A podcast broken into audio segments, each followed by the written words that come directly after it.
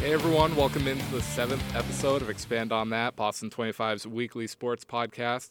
Got a big guest this week for some Red Sox talk. We got Jen McCaffrey from The Athletic. Jen, how are you doing today?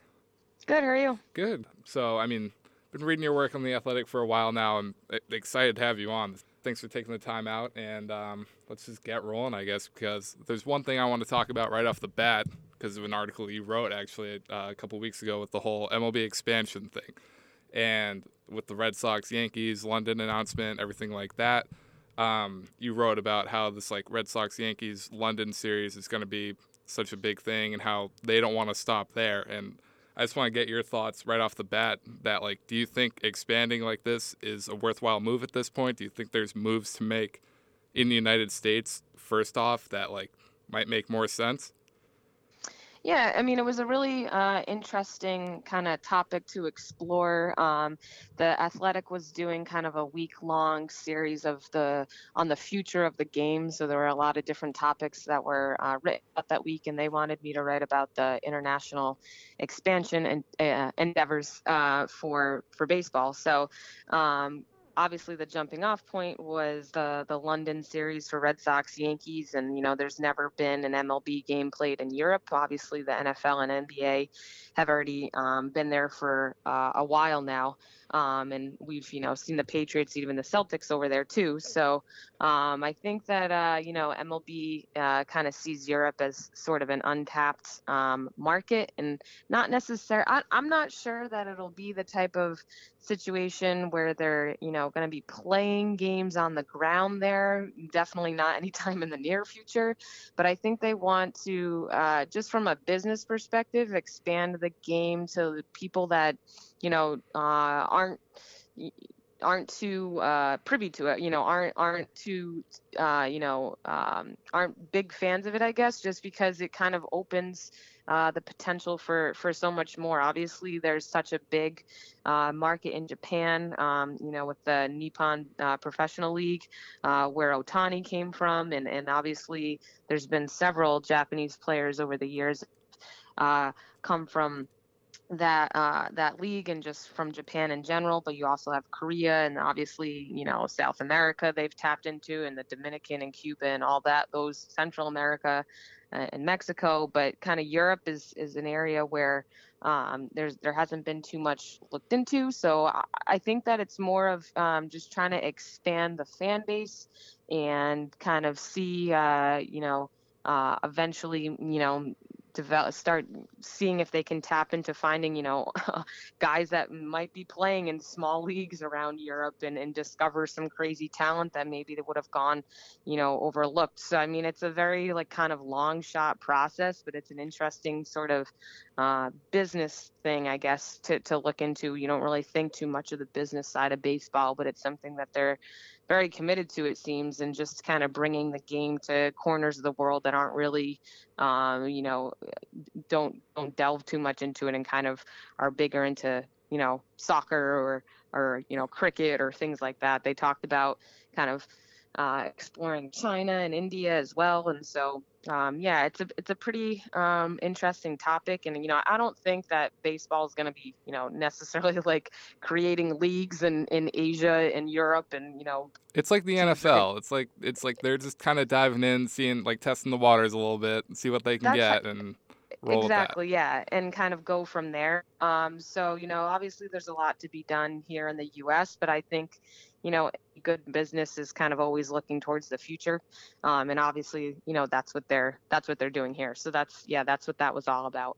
Perfect. All right. And I mean, I think personally, like I said, it's just kind of like an NFL thing. Like, see what you can get out there. Like you, I didn't even think about the whole idea of like maybe you find a couple random players that you might not have really thought about just because now you've expanded in an idea to London and that fan base. So I mean, I think exactly. I think it's awesome, but I guess heading back home here for um, some Boston talk now that we've got the overseas talk out of the way, that section sure. of the podcast. But um, Alex Cora, right off the bat, I guess he's been kind of the hot topic to talk about naturally, just because new manager. It's been a couple months at this point, but still people either questioning it or just loving it every second of it. But Um, how how do you feel he's done this year so far? And I mean, I'm a big fan of asking people to give grades. So if you want to give like a letter grade on what you think Alex Cora has been like this year so far. Sure. Um, yeah. I mean, you know, it's it's it's hard to you know criticize too much just because the team has you know the most wins in the in Major League Baseball and you know is kind of right up there at the top of the division, fighting with the Yankees. So I mean, it's there's been some you know uh, ups and downs in just terms of some of the on-field decisions maybe here and there that you'd expect from a first-year manager. But I, I don't know. I can't. I wouldn't be able to give him any less than a B plus. You know. Um, it's hard, uh, you know, he'd have to be perfect to get an A. Um, and he obviously hasn't been perfect, but I think he's, you know, I, I, I think he's done well these first few months and just, you know, not even just the record, but just uh, the demeanor in the clubhouse, kind of how he's handled certain situations, whether it be the stuff with Price or the more, more recently, the stuff with Hanley, um, and, and kind of just, uh, even just working around a lot of these injuries with Pedroia and Mookie and um, and kind of uh, you know we've got Pomeranz now and, and shuffling guys in and out. And one of the bigger things too is that he's kind of just stuck with the you know what he said from the beginning. You know very beginning in spring training he talked about giving guys more rest and and you know kind of using the versatility of the of the roster and he's done that and he's kind of you know he's gotten a little pushback from people uh, from from media and fans of you know why are you sitting this guy when he's been on a hot streak but he's he's you know stuck to his word and said it's about the long run and not the short term and um, you know he really wants to make sure guys get rest and you know, you also can look at Jackie Bradley Jr. He's stuck with Jackie. Um, he was very committed to Jackie, and Jackie's looks like he's starting to turn things around. Um, and so, yeah, there's definitely been points, uh, positive things that you can look to, and you know, it's still only June, so you know we're not even halfway there yet. But yeah, uh, a third at this but, point, maybe.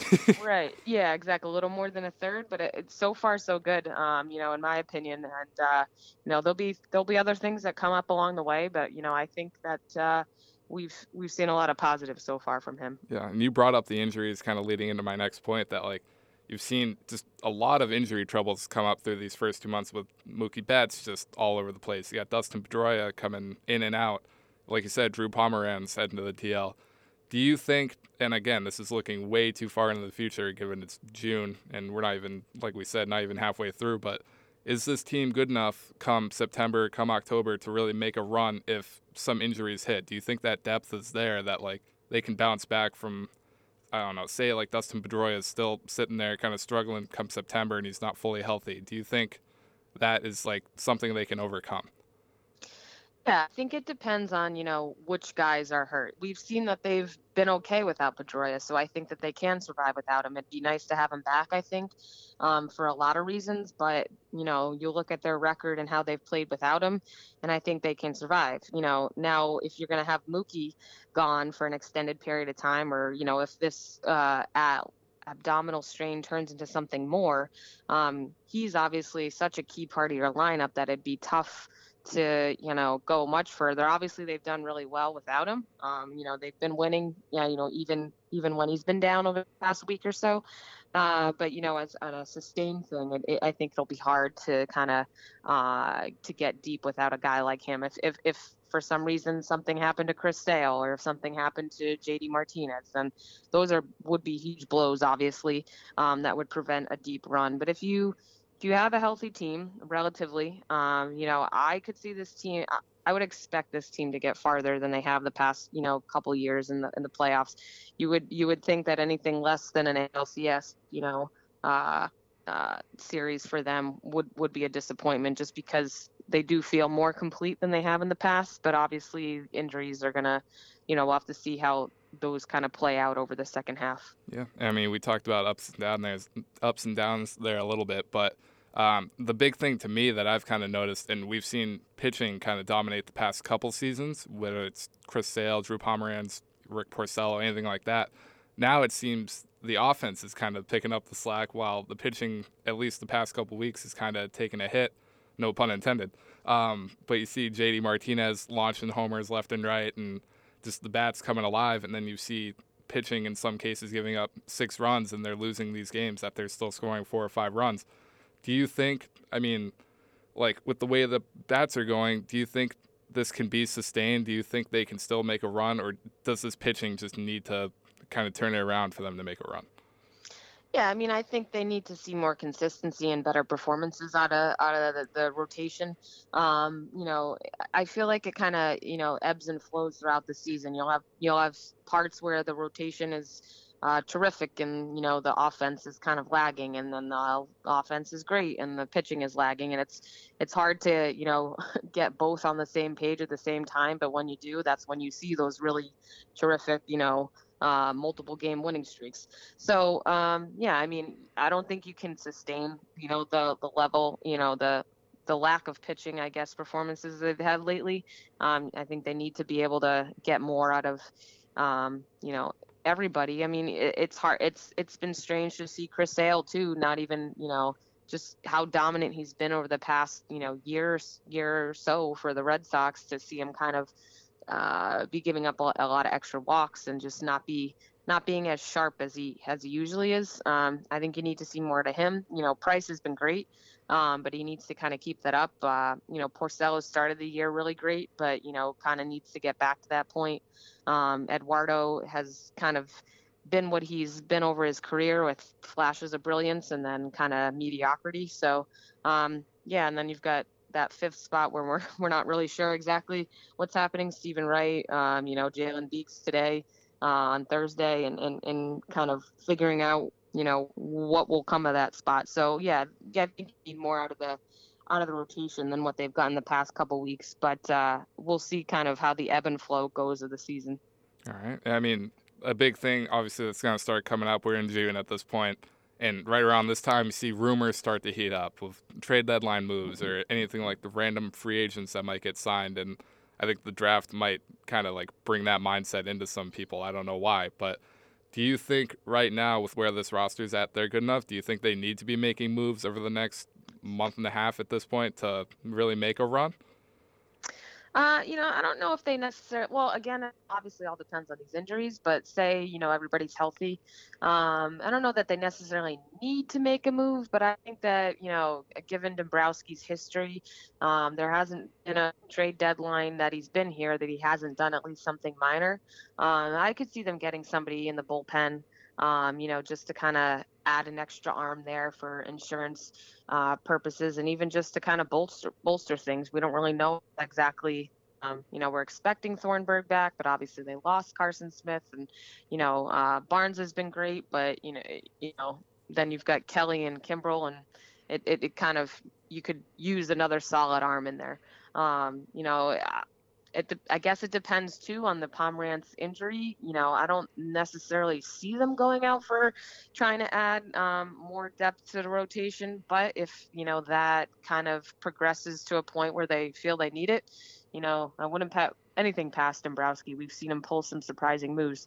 So uh, yeah, I mean, the way they are right now, they're a very good team, um, and I, you know, Dombrowski always kind of says, you know, he'll add uh, add anything to make a team better. And obviously, you know, you can never have enough given given how injuries can crop up here and there. So uh, I wouldn't be surprised if he makes at least some small moves.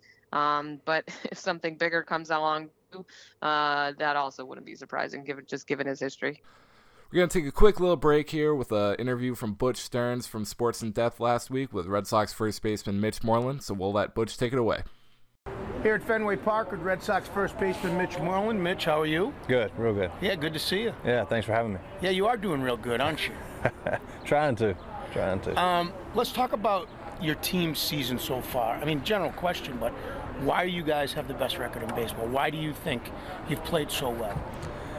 Um, I mean, we've got a great group. You know, uh, it started from day one in spring training um, with with Alex kind of leading the way and setting the tone, setting the mindset, and obviously I mean, we were a great team last year, won the division, and uh, I feel like we only got better during during that uh, during the off season, and uh, obviously adding JD has, has, helped lengthen our lineup some. Um, you know, getting everybody back and getting them going, and I think everybody felt like they had a little more in the tank than, than what we were uh, able to do last year. So I think we were eager, eager to get back out here, and uh, it's, it's shown so far. Let's talk about your decision to come back here. Uh, while a lot of baseball guys waited till spring training to sign, you signed early. You came back here. You had the prospect of Hanley Ramirez at first, the rumors of J.D. Martinez, both guys that could take at bats from you. Why'd you sign so early? Why'd you want to come back to Boston?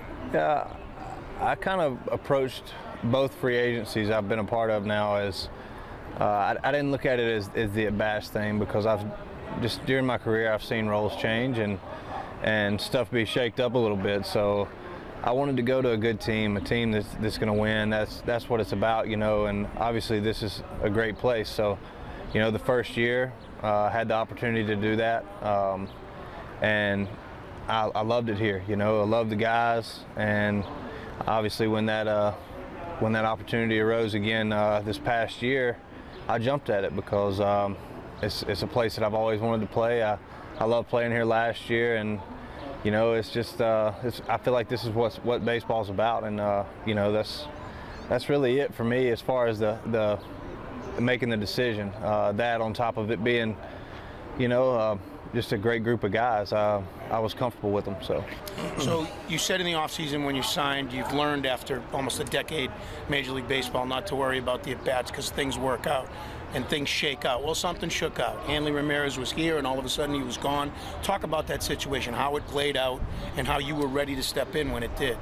Well, I can't tell you a whole lot about the situation in depth because it happened pretty abruptly for, for all of us, I think. But, you know, um, it, nothing really changed for me. Um, since day one, I've approached this game as, you know, come in ready to play. Um, that's always been my mindset. Keep my head down, get my work done and keep my mouth shut kind of thing. So that's the way I've always came to the yard, whether it was I was in there or not, or knew I was in there or, or didn't know. Um, yeah, so that that part of it hadn't changed for me and, and won't change for me. But uh, you know, I got the call, I guess that night uh, that it happened. Alex told me, uh, you know, he said, "Hey, that this this is what happened." So uh, you're in there tomorrow.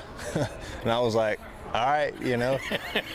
so, um, you know, ever since then, never really talked to him a whole lot about the situation. Just kind of understood it, and uh, you know, it's it. The game changes. It's a business, and um, um, if if you play, you get that. And I think I was, you know, just ready for the, the situation, or you know, uh, ready for the opportunity. Um, Alex, obviously You've got a good relationship with him. You've mentioned his name a couple times in this interview. What do you like about him as a manager, as a first-year manager? Yeah, I think the the best thing about it is, you know, he could come and sit down and talk with us right here like he's another player, you know, or up in the food room or whatever it may be. He just kind of he, he hangs out with you. He gets to know all the guys. He he uh, he understands the game. He he reads players really well.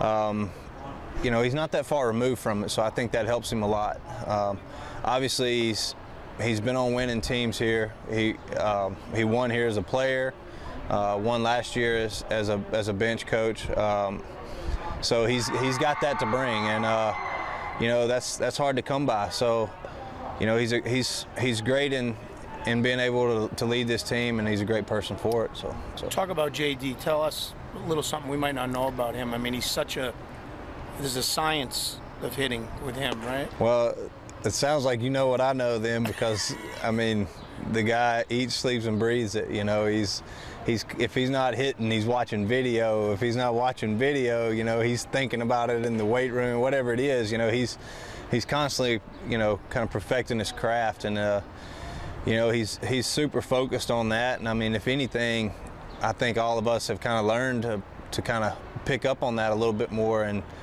and uh, I mean you can see it from from all the guys. Like you you watch his work. He's I mean he's locked in on it every day, and I mean he's he's a special hitter, and and not for that there's I mean that's the reason you know that he's that he's the way he is and and he's only going to get better is because he he focuses on it so much. I'm a golfer, so I use the word tempo when I watch him swing. I rarely see him swing at a bad pitch. I rarely see him swing out of his shoes. There's a temp, and when he hits a home run, it's a mammoth home run. It's the same swing right. if he fisted a ball to right. Right.